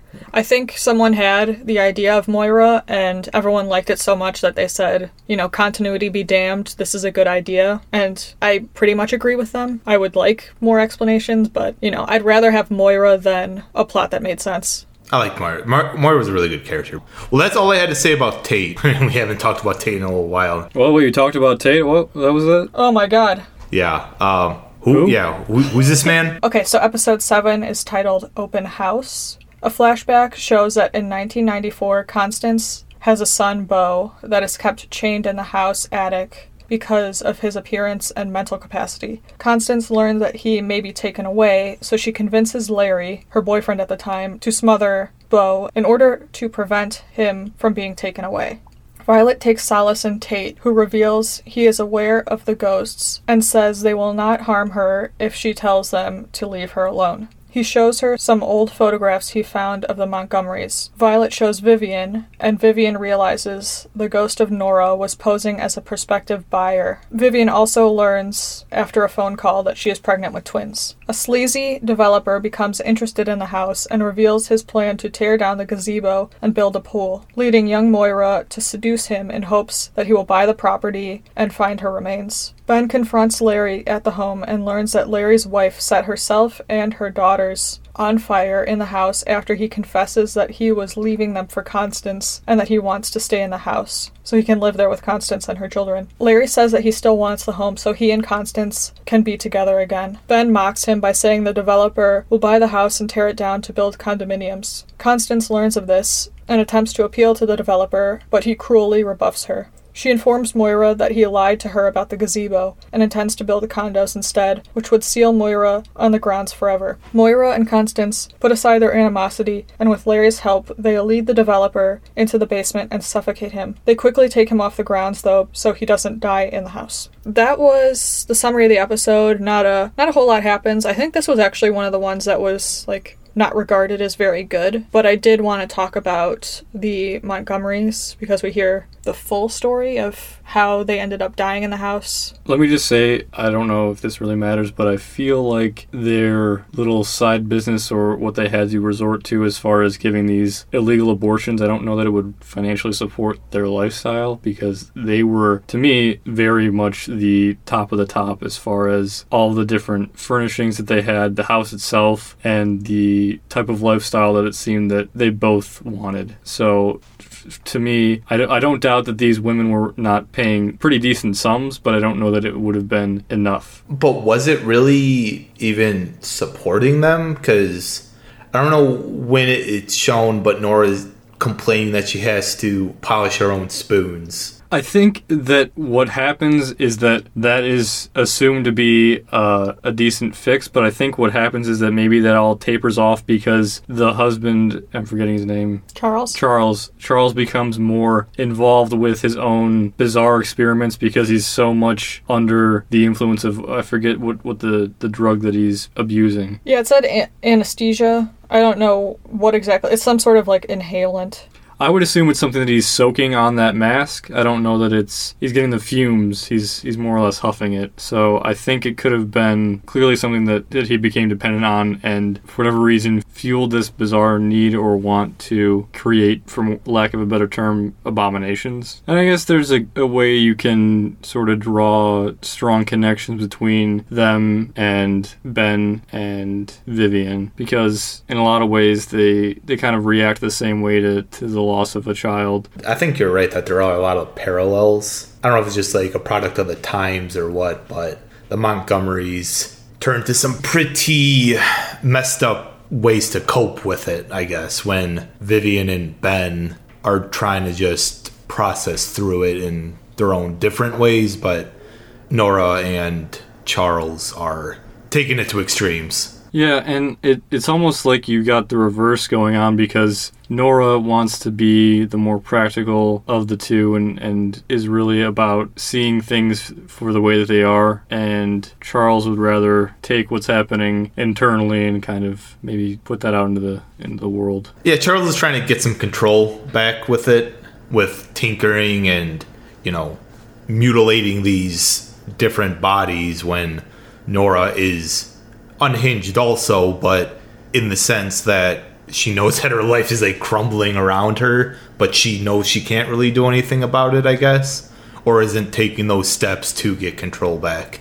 Yeah, she really wants to, you know, keep up appearances. One of the things I, when I was looking up, and I talked about this earlier, was trying to look up whether or not, you know, the, the show, like kind of generally what their opinion on women were. And the only real criticism was just how obsessed every woman or feminine character is with babies. But I think that's a conscious thing where they're not having a bias towards women. I think it's the house and the tragedy that happened in the house, causing everyone to really obsess on it. It's like every motherly type character, though, is written with some baby-related trauma, you know?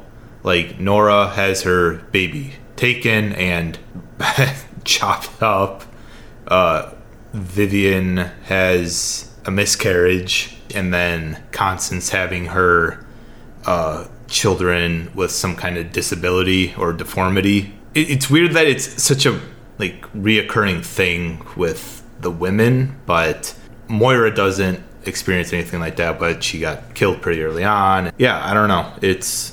It's a it's a weird almost trope that they have going on. Yeah, and with so much death happening, it seems that the only bit of hope is the pregnancy that Vivian is going through. So yeah, that's a really good point. I did read some uh, critique about American Horror Story, and they called it American Abortion Story. That's a little much, but there are a lot of, you yeah. know, abortion but themes, especially in this one. My thought was that there's a lot of trauma naturally that happens, and I think there's no reason not to explore that as a, a topic or a, a focus for a T V show or any kind of media, really. So yeah, I agree. There's the implication that because you are able to give life, and the assumption is that that life is starting out pure, that there's a moment for redemption, potentially, but it doesn't necessarily have to be the case. And I think all the characters, with the exception of maybe Hayden, everyone is written with a lot of depth. It's not just quote-unquote baby fever for everybody. And it's not for Hayden either. So I wouldn't see that as incredibly valid. It's just what the story is about. It's about pregnancy and yeah. different forms. Hmm. Hay- Hayden's only only cares about Hayden. Hayden only cares about Hayden and maybe cares about making other people suffer. All right, so the next episode is episode eight, titled Rubber Man. It starts with a flashback that reveals Tate to be Rubber Man, the person who impregnated Vivian. He was attempting to provide a distraught Nora with a baby. The outfit is revealed to be a fetish suit that Chad bought in hopes of reigniting his and Patrick's failing relationship, because he found out that Patrick was having um, an affair with someone who was interested in B D S M. The infamous Jungle Jim four three two two at yahoo dot com. So Tate wore the suit and killed Patrick and Chad after they decided not to have a child, hoping that a new family would move in and have a child that Nora could have instead. Moira gave Tate the couple's gun in order to make their deaths look like a murder-suicide. Why does Tate care about giving Nora a child? I think because Nora was kind of like a surrogate mother to him at one point, because they do a flashback. When he was alive. Yeah, and yeah, when he was like a little boy, Thaddeus or the Infantata was scaring him, and she... Yeah, you know, Nelly Furtado came in, and it yes. was a big, big deal. Yeah. Sorry. Oh my God. Yeah, it was a big deal for him. Um, big moment. But yeah, there's not... It's kind of a weird thing that he has an allegiance to her, but it's only when it's convenient. Well, it's not, and it's not given as much screen time as you would think to really explain that motivation. Because you can draw the line, but it's a very thin one. Yeah, because even when I was trying to remember the show before we watched it again, I was like, why did Tate kill Patrick and Chad? Is it just because he's a psycho or homophobic or something? And then it was like... And he is, and he is. Yeah. In the present, Hayden conspires with Nora to drive Vivian insane so they can each have one of her babies after she is committed to a mental asylum. They torment her, and Vivian becomes very anxious. Moira, who dislikes Hayden, tells her about how the house is haunted and that people around her, notably Ben, are gaslighting her and manipulating her. She tells Vivian about the short story, The Yellow Wallpaper, about an abusive husband who drove his wife insane. Moira urges her to leave while she still can. Vivian thinks on this, and she wakes up Violet in the middle of the night to leave, but they are confronted by the ghosts of the people who broke into their home and attempted to murder them. They run back into the house. Ben believes that Vivian is mentally unstable, since the police found no evidence of the intruder's presence, and he prohibits her from leaving the house under threat of legal action, believing she is trying to take Violet and the babies away from him. Although Violet saw the ghosts, she is afraid to leave Tate, so she lies to Ben and says that she didn't see anything and that she believes her mom was hallucinating. Betrayed, Vivian later steals her realtor Marcy's handgun for protection. Hayden convinces Tate to attack Vivian in the Rubber Man suit. During the attack, Vivian accidentally shoots Ben, who heard the commotion. He medicates her until the police arrive, and he is convinced that she is a danger to herself and others. Luke, the security guard, arrives, having received the panic alert, and he and Ben argue. However, Vivian's reaction to another poltergeist results in the police taking her away to be committed. Vivian is heartbroken, but consoled that she can finally leave the house. Violet feels guilty because she lied, though Tate tells her, though Tate tells her that he'll always be there for her. So do we want to briefly talk about um, Chad and Patrick? There's not much else to say about them other than the fact that I think Chad should get better friends. True. She says that Patrick is a great guy and worth fighting for. In every case I see them interact, I think the exact opposite, because Patrick kind of sucks. And I think she also says to Chad that he should stop smothering Patrick with all this wallpaper and, and decorating and all this. It, she she's almost taking, well, she she is taking Patrick's side in a way, which is odd. Yeah, it's almost the anti-Moira, where Moira's like, you are one hundred percent right all the time, and you should fight for your individuality. This person is kind of like, oh, you're passionate about something? Well, it's annoying. If you want to keep this man who's such a great guy, you should stop doing what you're interested in. At least encourage compromise. Like, maybe if she saw something in the relationship that seemed salvageable, she could say, hey, well, maybe try to find something that you're both interested in and try to do that. But that's not what she's doing. She's straight up saying, like, yeah, you really should stop decorating the home that you share, even though it makes you happy and makes you feel like you live there. Yeah, you're the problem. Stop being the problem. End of story.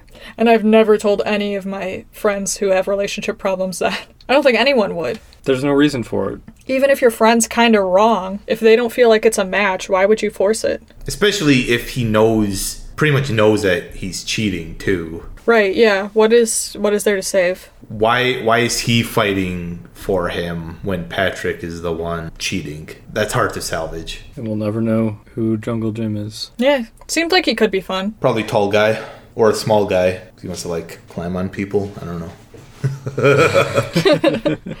Or he wants people to climb on him. There there was also a bit of an oversight when Chad is confronting Patrick. I think Patrick says something about, or no, Chad says that he, you know, he asks who Jungle Jim is, and then Patrick says, oh, looking at my, uh, what was it, his phone history wasn't enough. He had to look at my email, too. And it's clear that him and this other guy are talking on a chat room. Yeah. I mean, sometimes chats are linked to your email, like A O L and AIM. But it looked like it was a, a specific site that was hosting. Yeah. So episode nine is titled Spooky Little Girl. A flashback in nineteen forty-seven shows a dentist who lives and works out of the house, putting a woman named Elizabeth Short under anesthesia. While she is unconscious, he sexually assaults her and accidentally kills her. The ghost of Doctor Montgomery appears and helps a dentist dismember Elizabeth, and her remains are later found in a field. Her name and the crime scene mimic the famous true crime cold case, the Black Dahlia. The ghost of Elizabeth Short appears to Ben and poses as a prospective patient. She says that she is an actress and has always dreamed of being famous, but she has overwhelming anxiety. She asks Ben if he can treat her, but she says that she doesn't have any money or insurance and was hoping she could pay him with sexual favors. Ben declines and later walks in on young Moira and Elizabeth trying to seduce him. He fires Moira and throws Elizabeth out. A detective and Hayden's sister arrive at the house, believing Hayden has been murdered, but Hayden's ghost appears and convinces them that she's fine. Vivian's doctor calls Ben and informs him that he is the father of only one of Vivian's twins. Believing that Vivian cheated on him, Ben visits her in the psych ward. Thinking she is asleep, he berates her over the supposed hypocrisy and says that he will never help her leave the asylum. Ben later tells Hayden that he never loved her. Heartbroken, she lies and says that Luke, the security guard, slept with Vivian. Constance tries to make up with her younger boyfriend Travis and proposes to him, believing that they can raise Tate's child together as a family. When he refuses, she mocks his dreams of becoming famous, and he later has sex with Hayden, who then murders him. Travis's body is dismembered by Doctor Montgomery and taken away by Larry, and his body was displayed in the same manner as Elizabeth's. Constance, desiring the child, visits Vivian in the ward, expressing her support. Vivian confides in her that she was raped by the rubber man, but she will pretend that it was a hallucination in order to be discharged. Ben confronts Luke. Luke denies sleeping with Vivian and says even if he had slept with her, he is infertile and therefore can't be the father of the other baby. As Moira leaves, Ben finds the rubber man mask outside and demands to know the truth.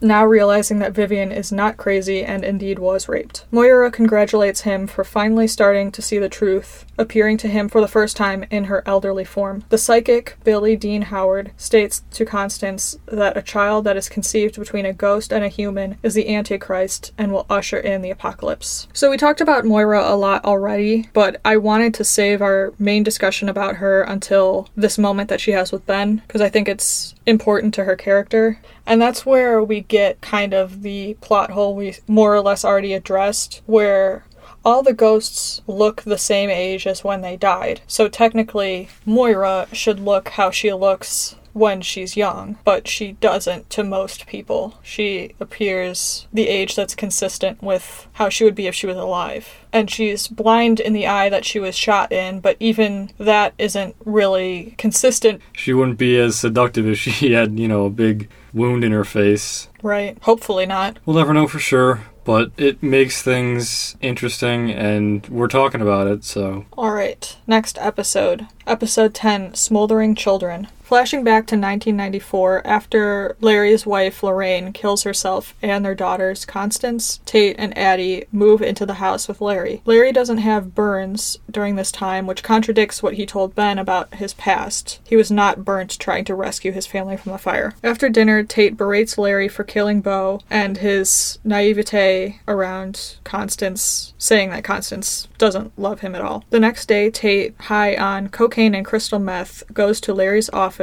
and lights him on fire with gasoline and a match before committing the school shooting. Wikipedia said that he was high on crystal meth and cocaine. We all thought it was a different drug. If that is the case, he is very controlled. Yeah. Yeah. Anyway, yeah, he's he's high on drugs, and he goes to Larry's office and lights him on fire with gasoline and a match, and then goes on to commit the school shooting. Ben visits Vivian in the hospital and apologizes. He tells her that he believes that she was raped and that she will be discharged soon. He also tells her that the doctor told him that the twins have different fathers, meaning that the rapist had fathered one of the twins. Detectives tell Constance of Travis's murder, and she confronts Larry, believing he killed Travis out of jealousy. Larry says that the ghosts killed Travis in the house, and he only moved the body. Constance tells him that she never loved him and that he doesn't have a chance of getting back together with her. Detectives take Constance in for questioning over Travis's death. They mention that the district attorney also intended to charge her with the murder of her husband and Moira, but they couldn't find the bodies. Larry enters the house to see his daughters and wife playing with Travis's ghost. He apologizes to Lorraine and swears to get revenge on Constance, but she tells him that it wasn't Constance who broke their wedding vows, it was him. Constance learns that Larry has confessed to the murder. She visits him in jail, and he explains that he confessed to pay for his sins, but he will be able to handle the punishment if Constance will just say that she loves him. Constance coldly refuses and leaves. A truant officer informs Ben that Violet has skipped school for sixteen days in a row. After a talk with Ben, Violet promises she will start going back to school. Wearing the rubber man suit, Tate attacks Ben with chloroform. Ben fights him and pulls off his mask, seeing Tate's face just before going unconscious. Tate begs Violet not to go back to school, and tries to convince her to commit suicide so they can stay in the house together forever, revealing that he has known that he was a ghost the entire time. He pressures Violet and says that she doesn't have much time because her dad will wake up soon. She flees and tries to escape the house, but every time she tries, she ends up back inside. She is confused and upset. Tate relents and takes Violet to the crawl space where he shows her her decaying corpse. She did not survive the suicide attempt. Tate thought if he could convince her to kill herself willingly, she would not have to know that she died earlier. Yeah, so this episode, they give Larry a full story arc, um, and we finally learn the truth that his burns were actually from Tate and not from him setting his family on fire, which is what he said originally, or him trying to save his kids after his wife set herself and the children on fire, which she did do, but he didn't. It, the flames were too bad for him to have tried to save them, I think. I mean, kinda. Doesn't matter, you know. It just shows that he didn't care about his family. The the flames, if you know, how however bad the fire was, it's it's shouldn't matter if you actually care. You know, you're going to make an effort. Yeah, and the title of the episode, Smoldering Children, refers to how the little girls and Lorraine still look like they're on fire, which is another thing where it's like, okay, they look exactly how they did when they died, but not everyone does. Yeah, and the explanation that's given to Ben sleepwalking is that Lorraine is the one who's holding his hand to the flame because she wants somebody to feel her pain. It's less like a conscious person and more like the remnant of that agony and anguish and, and all the bad things. The next episode is titled Birth. We learn that while living in the house as a child, Nora was like a surrogate mother to Tate. She protected him from the Infantata, aka Thaddeus, and taught him how to make the ghosts leave him alone. Tate had promised that he would give Nora one of the babies, but changed his mind when he realized he would have to tell Violet that he raped her mother. Nora resolves to take the child anyway. Ben picks up Vivian to take her from the hospital to her flight to Florida, not understanding why Violet refused to leave with both of them. In the house, Violet and Tate realize Chad and Patrick are planning to take the twins. Violet asks Constance for help, who confronts Chad and says that he can have Ben's child, but the grandson is her own. Chad realizes that Tate fathered one of the twins. Constance and Violet enlist the help of Billie Dean, who teaches Violet a banishment spell that's supposed to cast Chad and Patrick out of the house. Violet tells Ben that she is dead and can't leave the house, and urges him to take Vivian away from the house and its ghosts before she gives birth, but Ben doesn't believe her. Meanwhile, Vivian goes into labor in the car, and Constance appears and takes her into the house. The power goes out, the phone lines are cut, and the ghosts destroy their car, forcing Ben and Vivian to have the babies in the house. Doctor Montgomery and the nurses help with the delivery. Violet recites the banishment spell to try to release Chad and Patrick from the house, but she realizes that it doesn't work. Chad tells her that Tate killed him and Patrick and also raped Vivian. Vivian gives birth with the first twin being stillborn, and Doctor Montgomery hands it to Nora. Constance takes the second twin to wash it, and Vivian begins to bleed very severely, and it becomes clear that she is likely not going to survive. Violet appears and urges her to let go and join her in the afterlife.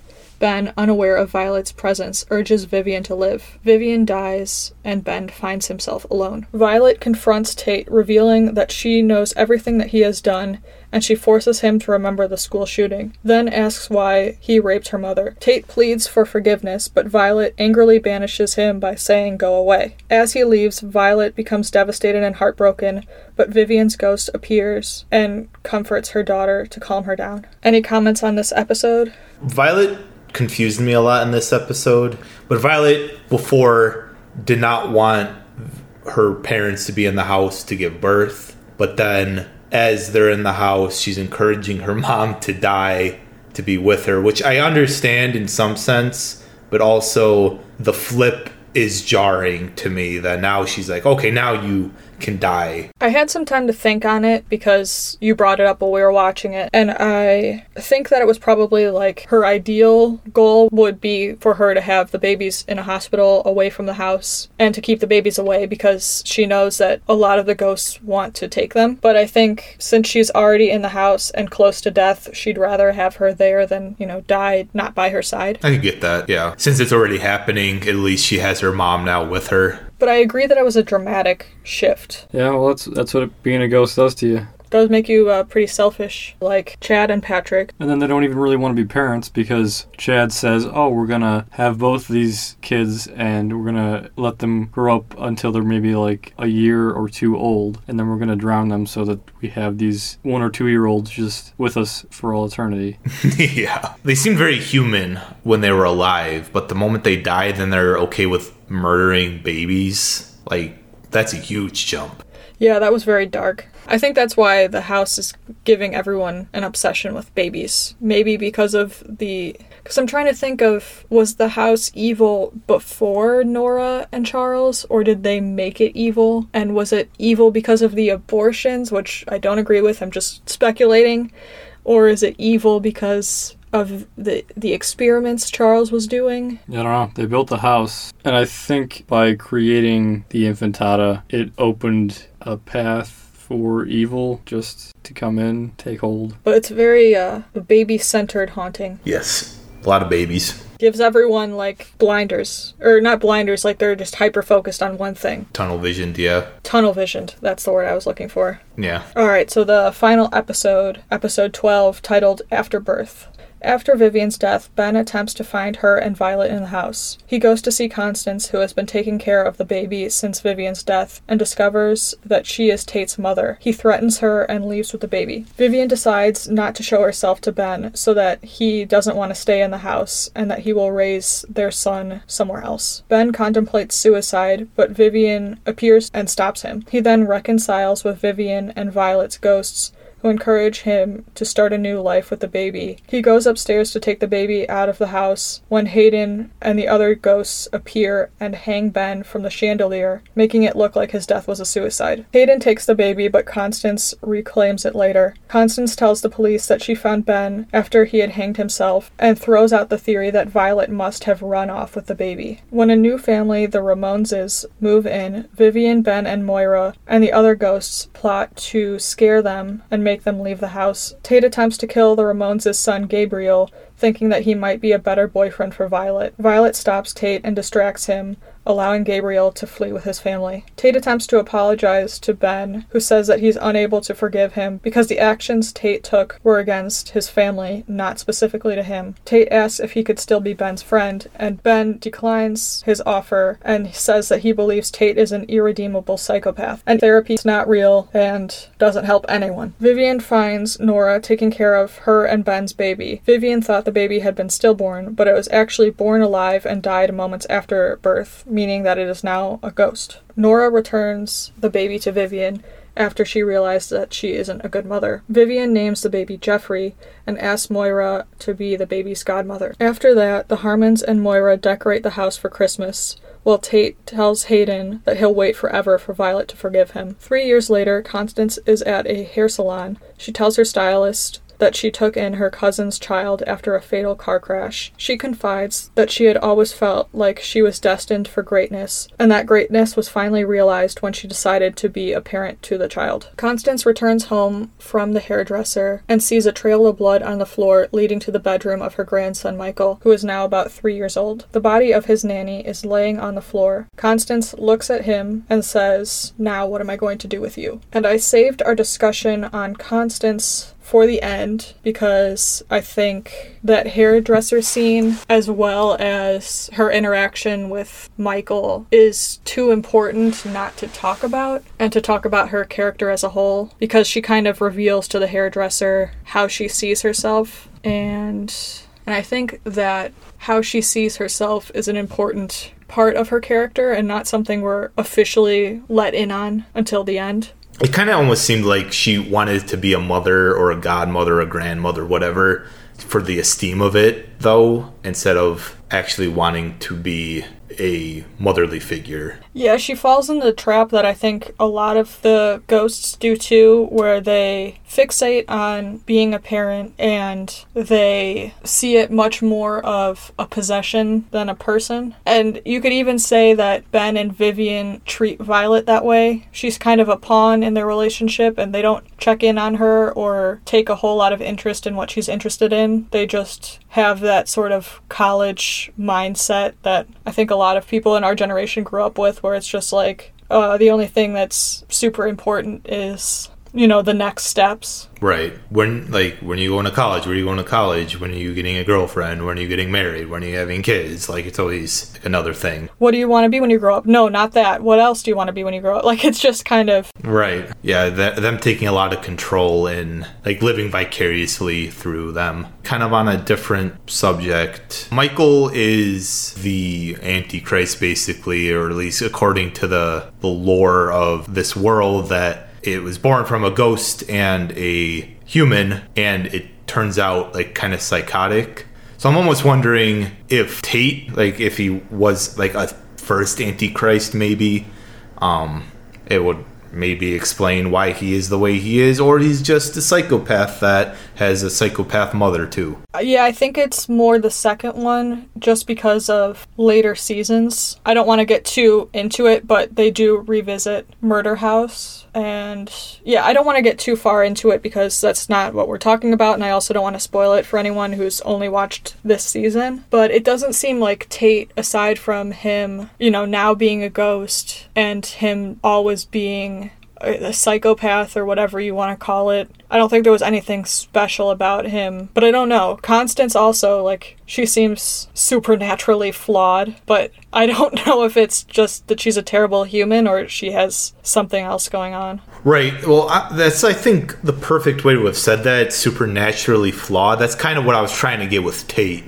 That, not that somebody can't be that evil, because there's plenty of serial killers in real life, but there's just something so, like, demented about Tate that it almost doesn't seem plausible. Yeah, he's too self-aware for it to be really um, human. Mm-hmm. Right. It's so self-aware, but he, he is incapable of not doing it or changing, and is so manipulative about it at the same time. Yeah, and even as an audience, you do believe him sometimes. Like, when he's talking to Ben, he's crying and saying that he really wants to change. And even when he's talking to Violet, he says he's crying and he's saying that he's a different person than he was when he did the school shooting or when he killed the, the gay couple. But, like, and you fall for it sometimes, and then you realize, oh, wow, that's even more twisted because I definitely fell for that. And I mean, in the end, yes, it's an actor doing all of it, so it's not, I don't know. I don't know where I'm going with that, but... No, I I, I I get what you're saying. Like, there is some, like, basis of reality that, like, a guy or or somebody could manipulate somebody that way to be that charismatic or that charming or whatever to make somebody forget that he murdered people. I don't want to say it's a skill, but it's, like, just like a superpower, the way he uses that to screw with people. And people say that about real serial killers and cult cultists, I guess. But it's kind of hard to believe because you know all of what happened. And then there are times where it's like, really? That guy was charming? Like, look at this picture. He's horrifying. Like, I would cross the street if I saw him, but you never know for sure. And if Tate is any indication of that, then, then maybe I'm screwed. Well, now you have seen some signs, so you know what to look out for. Yeah, yeah. But yeah, that's, uh, that's what I had to say, I think. It was uh, it was fun revisiting it. I think some things aged well, some things didn't, but this show is all about talking about things that mean a lot to us or meant a lot to us, and giving them the discussion that we always want to have but are afraid to, you know, completely alienate people around us, so we just... you know, sit and talk for hours about it. Yeah, you know, we just talk about this crazy, edgy show that everyone should watch. I think it's interesting. Um, it gets pretty bonkers the more you get into the later seasons, but it's it's an experience, I think. Yeah, I think if you like horror, it's fun to watch. I think that it's a good-looking show. I might have said this already, or I've just known this about myself, but usually if something is described as having style over substance, I'm interested. And I think um, American Horror Story fits that pretty well. All right, well, thanks for going on that journey with me, guys. Yeah, yeah, of course. Good pick. It was uh, fun to revisit. Thanks so much for listening, everyone. You can follow us on Twitter and Instagram at Spooky Kid Pod. I also do a Twitch live stream once a month with some of my buddies in the true crime world, so be sure to follow us there as well. And uh, Chris, where can we find you? You can find me on Instagram at Chris Ambrose eighty.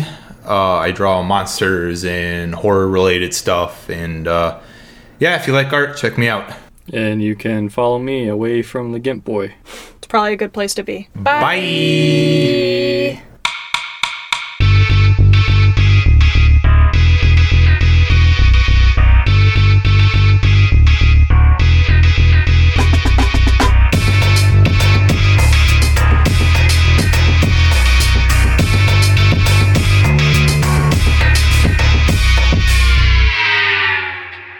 Infantata. What is that, a Mexican dish?